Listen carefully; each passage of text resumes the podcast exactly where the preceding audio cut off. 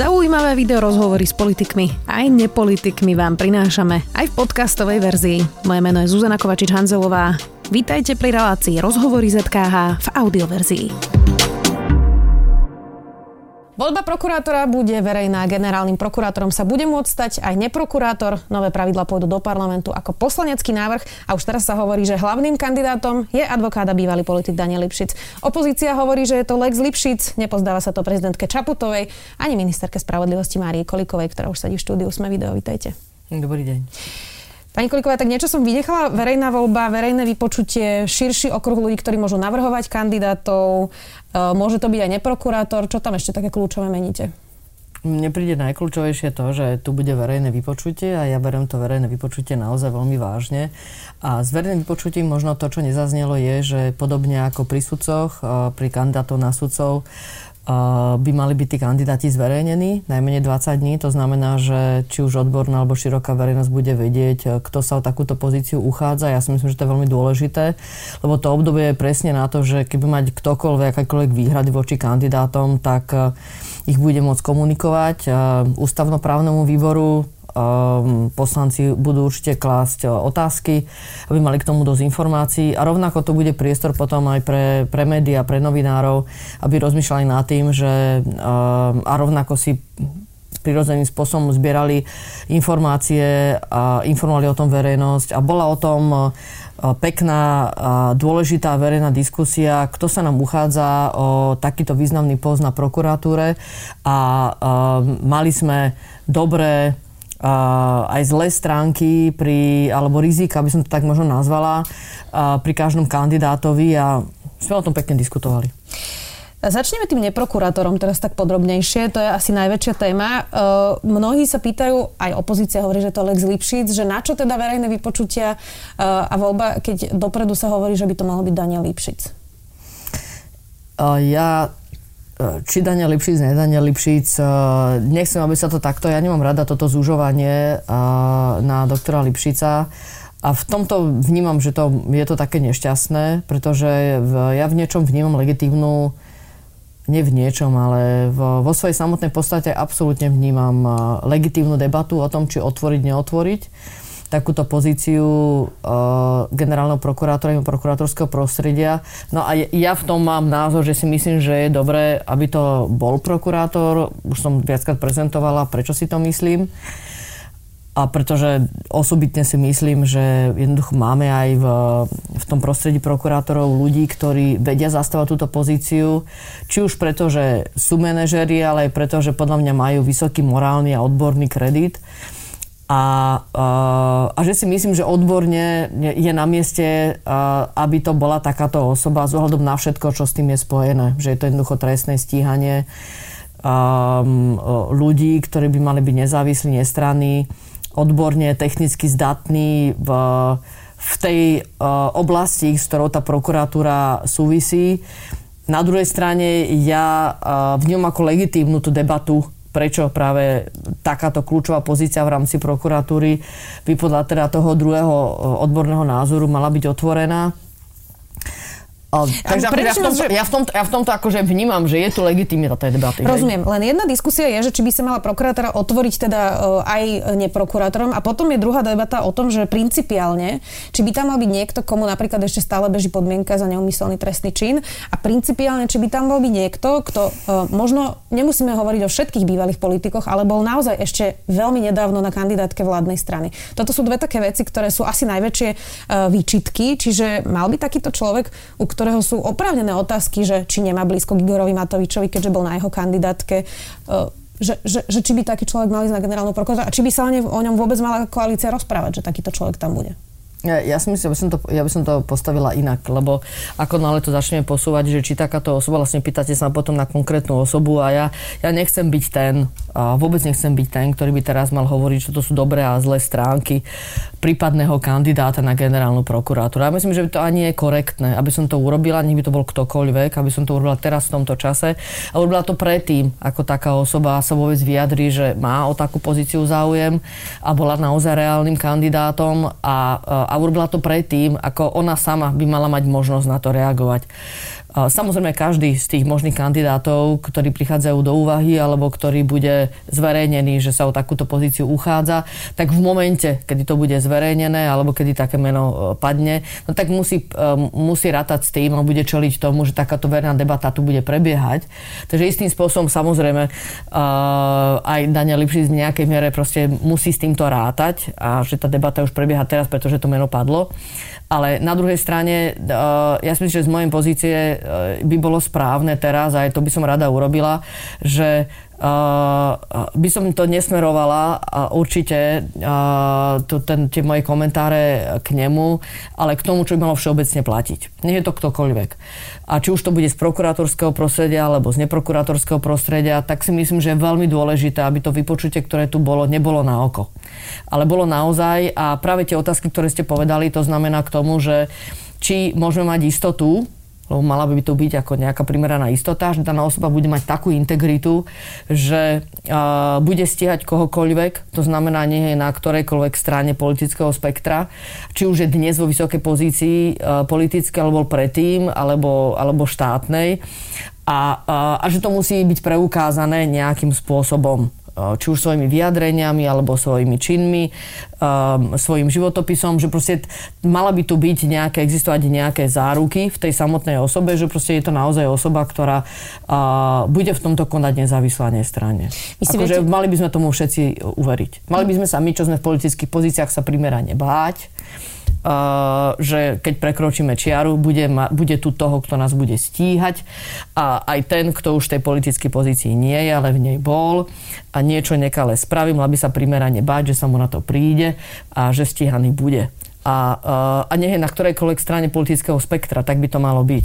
A keď sa bavíme o tom, že či niekto čelí alebo nečelí momentálne uh, nejakým výsledkom trestného konania, tak ako k tomu máme právnu úpravu. Tá právna úprava je o bezúhonosti, rieši umyselné trestné činy, takže máme to takto nastavené. Teraz, či to tak verejnosť príjma alebo nepríjma, alebo akokoľvek, no tak to je právna úprava, tak to je.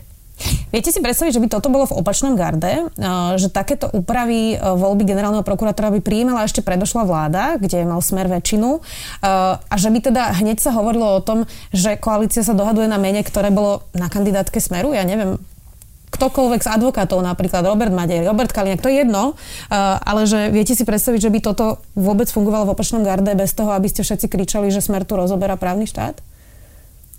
Um, hm ako e, rozumiem otázke, rozumiem dôvodom, prečo ste položili tú otázku, ale um, ja by som sa chcela vrátiť predsa len k tej podstate.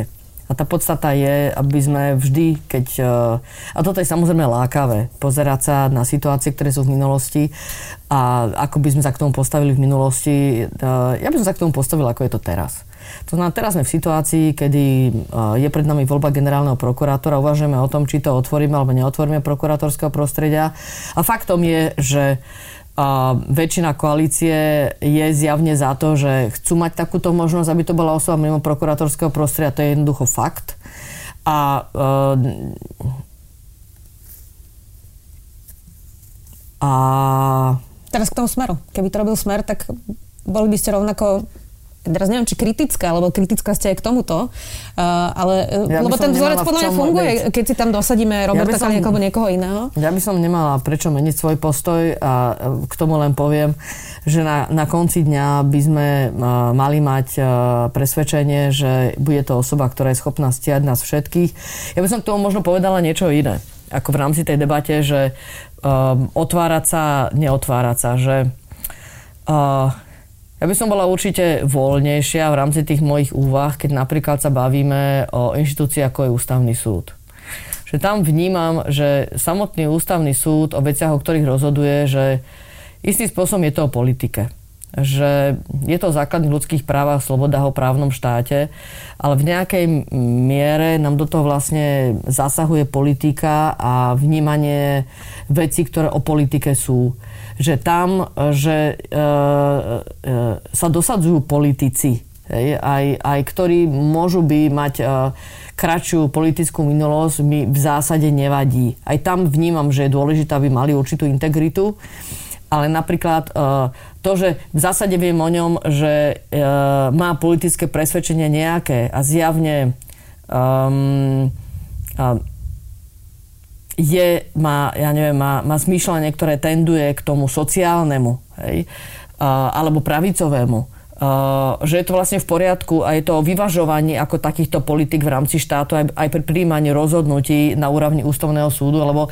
v nejakej miere akože aj to hľadanie uh, toho, toho správneho, aj či je to súlad potom s európskymi normami, že tam, tam proste sa do toho vnáša tá politika a nejaké vnímanie vecí, ktoré aj sa dejú v rámci spoločnosti. Nakoniec to zrejme z Európskeho súdu pre ľudské práva, že sú proste témy, ktoré sú veľmi vážne, kultúrno-etické a vlastne politické istým spôsobom, kde aj on sa necíti úplne svoj, proste povedať pevne, takto to bude, ale vníma, ako proste tie tendencie aj v rámci tej Európy idú a chce byť v tom citlivý.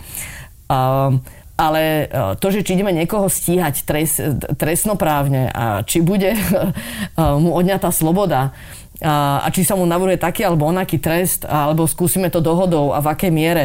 Um, mne toto príde, že tam, tam musí byť absolútna viera absolútna, no to sú, to sú asi široké pojmy, ale veľmi, veľmi silná viera, že a, ten človek bude v tom naozaj silne svojstojný a nebude ovplyvňovaný ničím. Že tak, ako by bol prísny k nám, tak by bol prísny aj k k opozícii súčasnej minulé ku komukolvek. Ja si myslím, že toto je dôležité. A teraz, a ako tí kandidáti obstoja, no uh, nechajme ten priestor. No a dá sa to povedať ako obstoje, lebo keď si spomenieme na Dobroslava Trnku, tak e, jeho zvolili a naozaj e, to bol nádejný vojenský prokurátor. Nikto netušil, že to dopadne tak katastrofálne, ako to na konci dopadlo. Dá sa to vlastne odhaliť na začiatku? Ten hlboký charakter toho, ako sa niekto potom zachová v tej ťažkej situácii? Mm, to si myslím, že uh, to sú, možno by sa dalo povedať, že je tá argumentácia, ktorá je v prospech doktora Lipšica, že je vnímaný, že je to bojovník za spravodlivosť a že keď sa jedná o korupčné veci, že na toto on je citlivý, to tak mám, môžem asi označiť. A a toto by sa dalo povedať, že áno, že práve preto, lebo sme tu mali takéto prípady, vyťahli sme ho z prokuratúry, mysleli sme si, že to taký práve človek je a ukázalo sa, že to tak nie je. Naopak, naopak máme tu proste človeka, ktorý sa javí s ohľadom na činy, ktoré urobil, že to bojovník za spravodlivosť je, tak uh, poďme tam. Um, ja by som povedala, že nech ktokoľvek, kohokoľvek vyťahneme.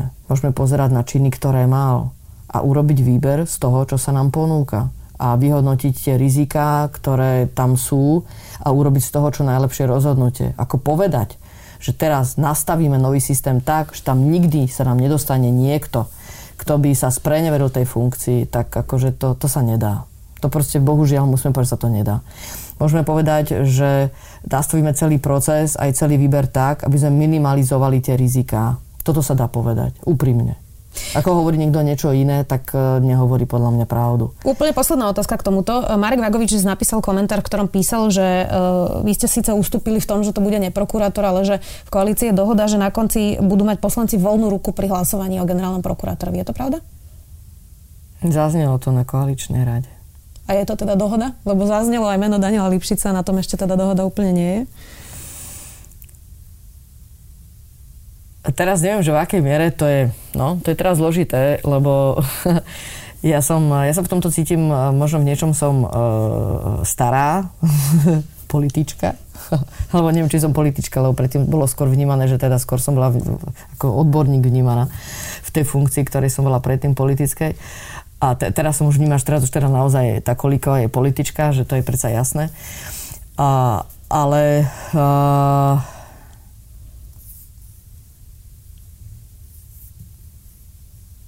Nechcem vás do toho tlačiť. Vidím, že váhate, že či to teda povedať alebo nie, ale teda je to na stole, že by mohla byť voľná ruka.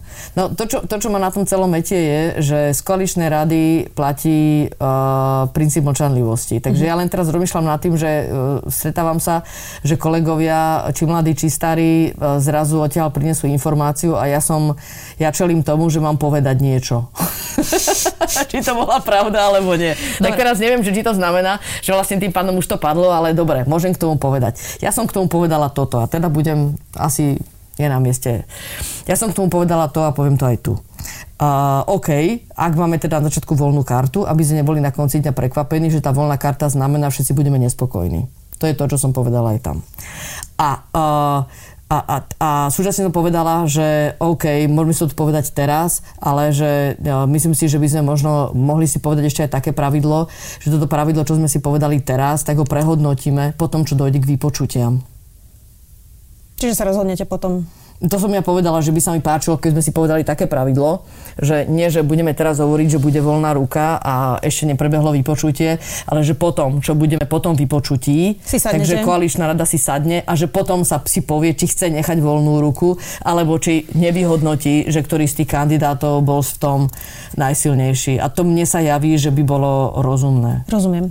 Prejdeme k súdnej rade a k najvyššiemu súdu. Ten má konečne nového predsedu Jana Šikutu. Pôvodne sa pritom šuškalo, že teda aj tá ďalšia voľba by mohla skončiť uh, patom. Uh, je pravda, že teda Jan Šikuta na rozdiel od Daniela Lipšica zatiaľ nepatrí k tým, ktorí sa počas harabinizácie súdnictva nejako hlasito ozýval, alebo teda teraz, keď sme videli sudcov strémy Moniku Jankovsku, tiež nebol z tých, ktorý by sa hrnul akože k nejakým verejným uh, vypočutiam, vyhláseniam. Pri tom vypočutí hovoril vlastne, že whistleblowing je udavačstvo, to tiež bolo také otázne. Nevyzerá to na nejakú zásadnú zmenu možno, ako hovoríte, že tam má byť zásadný človek, že ľudia by chceli vidieť už zmeny. Toto e, je kompromis?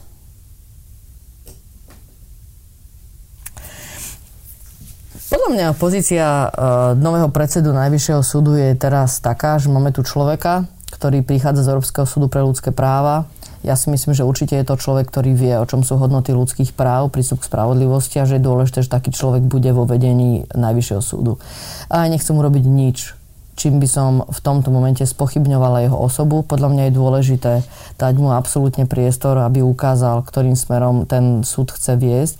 A myslím si, že nikto nemá reálnu pochybnosť na základe nejakého jeho činu v minulosti, že by mohlo spochybniť, že by sa vybral zlým smerom. To určite nie. Jeho životopis je v poriadku. Otázne je ale to, že tu diskutujeme o sudcoch, e, ktorí boli tí nepoctiví. Všetci hovoria, že to je nejaké malé percento a väčšina je teda poctivých. Ale potom, keď to rozoberieme na drobné, tak tá väčšina je hlavne mlčiacich. A tí, ktorí nemlčali, boli väčšinou perzekovaní ešte za Štefana Harabina.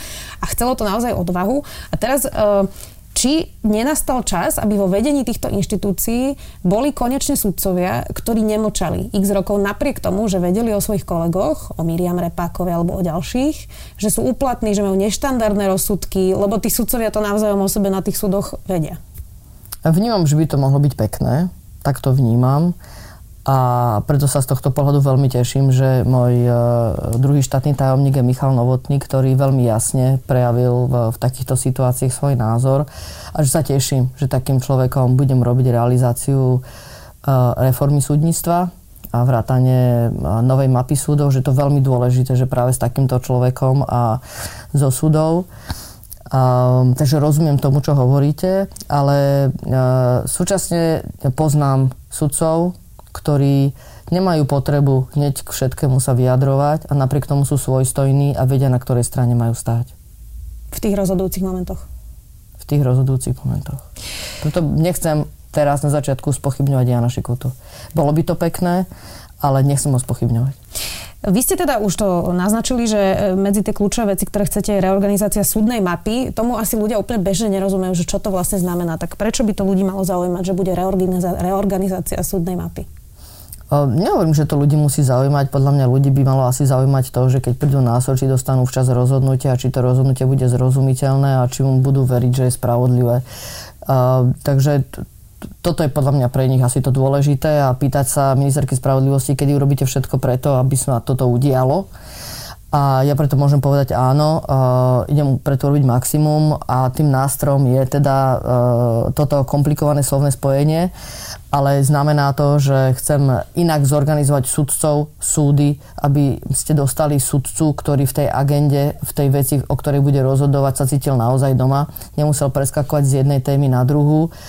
A, uh, a tým pádom, uh, aby keďže bude hlbšie v tej téme, e, stačí mu menej papiera na to, aby popísal, prečo tak rozhodol, lebo zvyčajne podľa mňa, keď sa v nejakej téme naozaj cítime dobre, stačia nám dve vety, nepotrebujeme veľa slov, nepotrebujeme 30 strán, stačí nám 10, niekedy 5, niekedy 2. že to je vlastne umenie, ako na krátkom priestore povedať podstatu a vieme to povedať len vtedy, keď sa v tom naozaj vyznáme.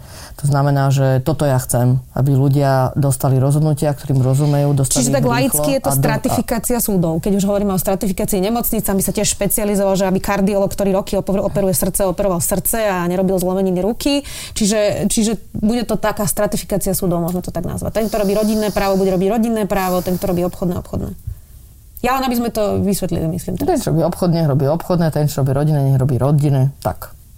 Tak, to máme uzatvorené. Máte aj teda e, v tom programe, a to ste povedali, pre aktuality medzi kľúčové patrí teda reorganizácia súdnej mapy a ústavný zákon v oblasti justície. Ak sa mi toto nepodarí presadiť, budem sa vážne zamýšľať nad tým, či má zmysel ísť ďalej. Pohár sa naplňa postupne, zatiaľ sa len oťukávame. Čo to presne znamená, že keby sa to nepodarilo? Je tam nejaký časový úsek? Alebo, lebo to je naozaj komplexná reforma, čiže to sa asi nedá povedať, že... Že, že pre mňa úplne, úplne kľúčové je nová súdna mapa. To je, dá sa povedať, akože stá, jedna z tých hlavných vecí, pre ktoré som sem prišla. Je to veľká vec, viem, že to vôbec nie je ľahké urobiť. Trvá to spraviť, potrebuje to justícia, potrebujú to sudcovia.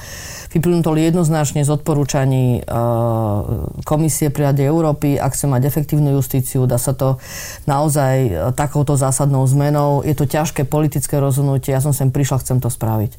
Uh, čo sa týka ústavného zákona v oblasti justície, áno, vidím, že je to priestor robiť teraz s tým, že máme ústav ústavnú väčšinu. S tým, že je to dôležité teraz aj kvôli medializovaným kauzám. Je to kvôli tomu, aby sme mali viac podľa mňa reprezentatívnu súdnu radu, ktorá je kľúčová aj pre ústavný súd, ale vlastne pre ňoho je to riešenie do budúcna. Je to dôležité pre previerky sudcov, ktoré chcem, aby mali aj ústavný základ, aby neboli spochybňované. A, a to je vlastne kvôli tomu, čomu teraz čelíme, že potrebujeme proste vytlačiť von korupciu zo súdov a, a vytlačiť ju v tom, aby to bolo odstrašujúce pre kohokoľvek, že by o tom vôbec uvažoval a tých, čo to, čo to robia, tak proste sme na nich prišli a dostali ich von. A prípadne odišli sami, lebo uverili tomu, že na nich prídeme. Um, takže, ale, ale to, to, čo by nám malo naozaj pomôcť v tom, že uh, tie súdy mali rýchlejšie rozhodovať a malo by to byť celé a aj o väčšej odbornosti, um, aj pripravené k tomu, že keď nám ľudia prichádzajú do systému, to znamená ako noví sudcovia, že by sme sa konečne dostali k tomu, že hľadáme sudcu pre, pre obchodnú agendu, pre rodinu, uh, pre správne súdnictvo, je keď sa sporíme so štátom kvôli daniam, kvôli uh, zlým rozhodnutiam stavebného úradu, tak uh, tam jednoducho takáto zmena je, je podstatná, je, je dôležitá a, a je to ťažká vec. To chcem urobiť. Spomenuli ste tie previerky, to je vec, ktorej sa sudcovia aj bránili. V akej forme by to mohlo byť teda? Ja to som v takej postupnosti. Najprv ísť po majetku a potom, keď uh, uvidíme, že tam pochybnosti ísť hlbšie. A uh, tie úvahy sú tie, že keď ten sudca bude postupovať v kariére, tak zvažovať nad tým, že vlastne tam spustiť uh, nejaké previerky, ktoré, ktorými proste prechádzal aj uh, v tom procese, keď už na súde je.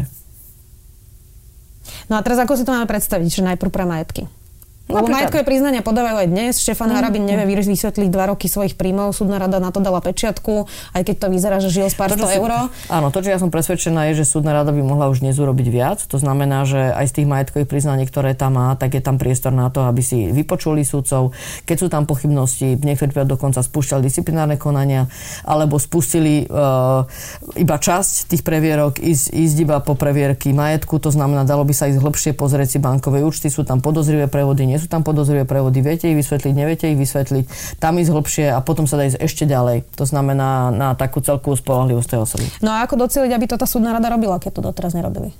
No, uh, Dá sa to doceliť tým, že jednak v ústavnom zákone povedať, toto naozaj robiť môžete. Môžete to robiť ako v tejto šírke a v, v zákone e, stanoviť nejaké pravidlá, ktoré ohľadom e, nejakých časových horizontov, dokedy má čo spraviť, e, dokedy proste má vyzvať prípadne sudcov a tak ďalej. Hej. Takže vlastne tam nastaviť a ten celý mechanizmus, ako by to malo prebiehať. Aj pri tej súdnej rade vidno, že e, to, ten stav v súdnictve sa mení veľmi pomaly, možno skôr ten mentálny, myslím. E, a že vlastne stále tam je aj pri tej voľbe predsedu Najvyššieho súdu taký nejaký tábor, ktorý je ten tradičný, ktorý aj obhajuje vlastne to, že tie odobraté telefóny sudcom, že aké to bolo škandalozné a podobne. E, je to ešte stále o zákonoch a o tom, ako to precizovať v ústavnom zákone, v obyčajnom zákone, keď na konci dňa tí ľudia mali už aj predtým nástroj a nerobili to? Nemusí prísť naozaj generačná obmena ľudí, ktorí majú úplne iné väzby?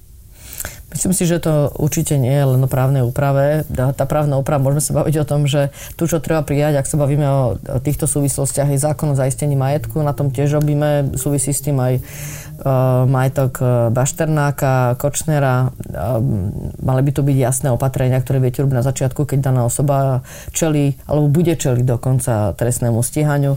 Opatrenia k tomu, aby ste vôbec mali, aby mal vôbec čo prepadnúť štátu a potom štát nepatral, kde to je a neriešil zložité, komplikované spôsoby navrátenia majetku cez odporovací žaloby a podobne. A toto nemáme, toto treba spraviť. A je to samozrejme o ľuďoch, ako vždy je to o ľuďoch. Takže právnu úpravu, e, ja si myslím, vo veľa oblastiach e, máme dobrú, ale sa tam dá niečo zlepšovať.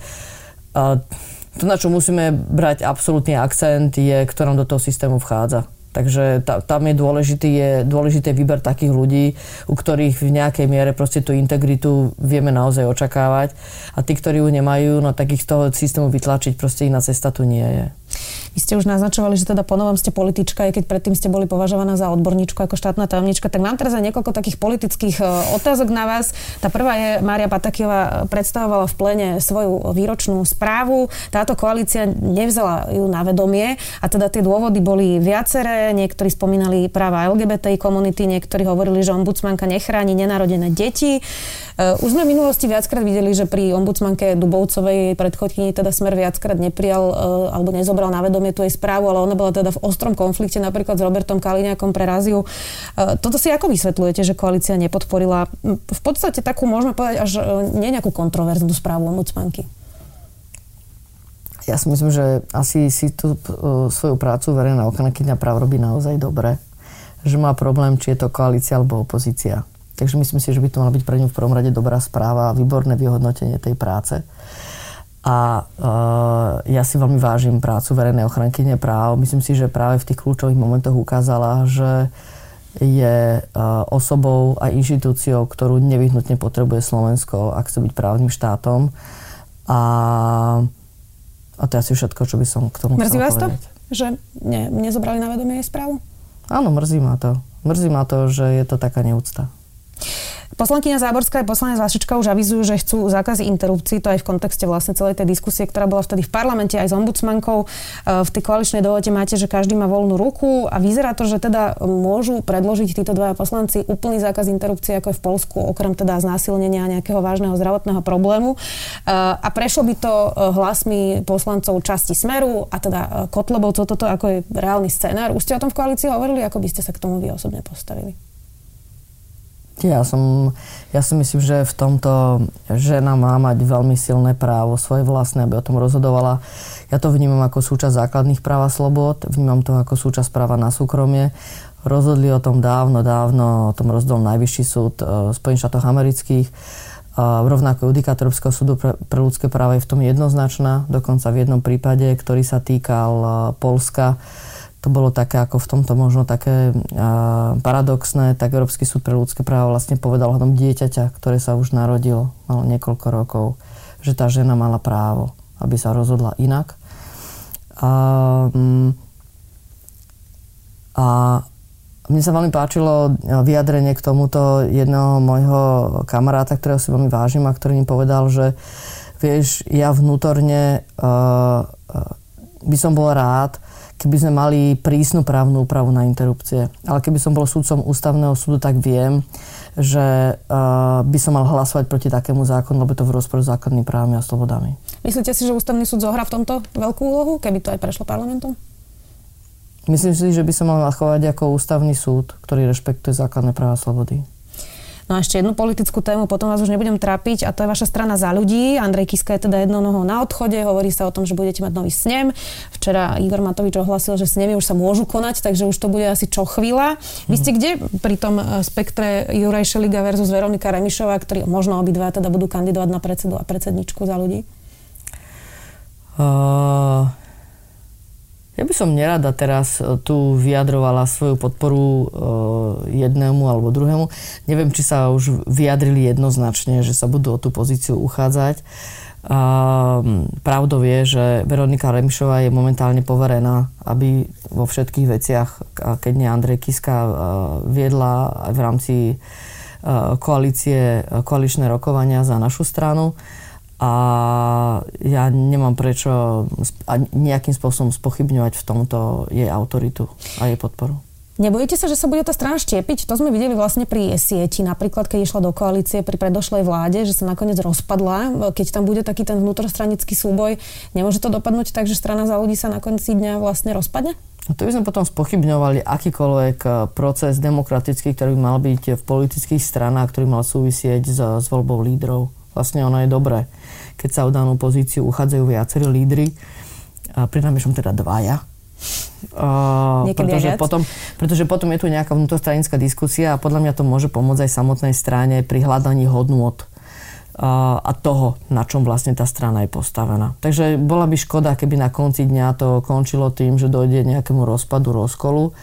Uh, ale naopak, ja si myslím, že to môže tú stranu sceliť s tým, že uh, sme si to vypovedali, ale ako tým ideme ďalej. Veď to je normálne. Ja si myslím, že akýkoľvek tým, ktorý uh, stráti lídra, hľada nového lídra, tak sú tam normálne debaty o tom, kto tým lídrom bude. Sú situácie, keď je to jednoznačné, že proste máte nejakú autoritu, ktorá um, už je tak výrazná, že nie akýchkoľvek pochyb hej, a má obľubu u celého týmu, ale to je, by som povedal, viac menej taký ideálny stav, utopistický, uh, že by to tak vždy nastalo, hej, skôr ja si myslím, že máme skúsenosť, že keď sa vlastne stane taká situácia, že uh, líder odchádza a hľadá sa líder, že tí lídry sú zvyčajne pri najmenšom dvaja, ktorí prichádzajú do úvahy a podľa mňa to je úplne normálne a prirodzené v rámci demokratickej spoločnosti a demokratickej politickej strany. Úplne záverečná otázka. Ste sklamaná z toho, ako sa Andrej Kiska zachoval po voľbách? Ono sa hovorilo vlastne už dlhšie, že vlastne v tej politike veľmi nechce byť. Už pred voľbami sa hovorilo, že aj keby ste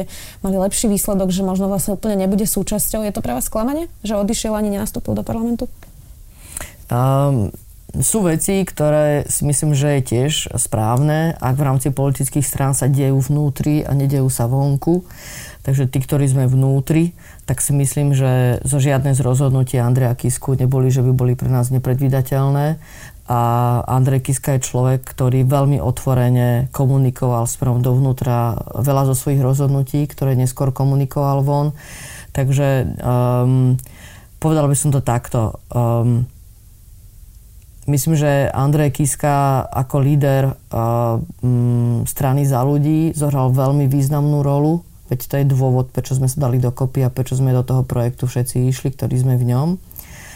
A to, že sa v, rozhodol, že z toho projektu v nejakej miere odchádza, tak uh, pre nikoho z nás, ktorí sme vnútri, to teraz nie je prekvapením a vnímame to s pochopením, pretože tomu rozumieme, bolo nám to dlhodobo komunikované. Tak uvidíme, ako dopadne s ním, uvidíme, ako dopadne voľba generálneho prokurátora. Ďakujem veľmi pekne, že ste si našli čas. Dnes to bola ministerka spravodlivosti Mária Kolíková. Ďakujem. Ďakujem pekne za pozvanie. Prajem všetko dobré. Počúvali ste podcastovú verziu relácie Rozhovory ZKH. Už tradične nás nájdete na streamovacích službách, vo vašich domácich asistentoch, na Sme.sk, v sekcii Sme video a samozrejme aj na našom YouTube kanáli Denníka Sme. Ďakujeme.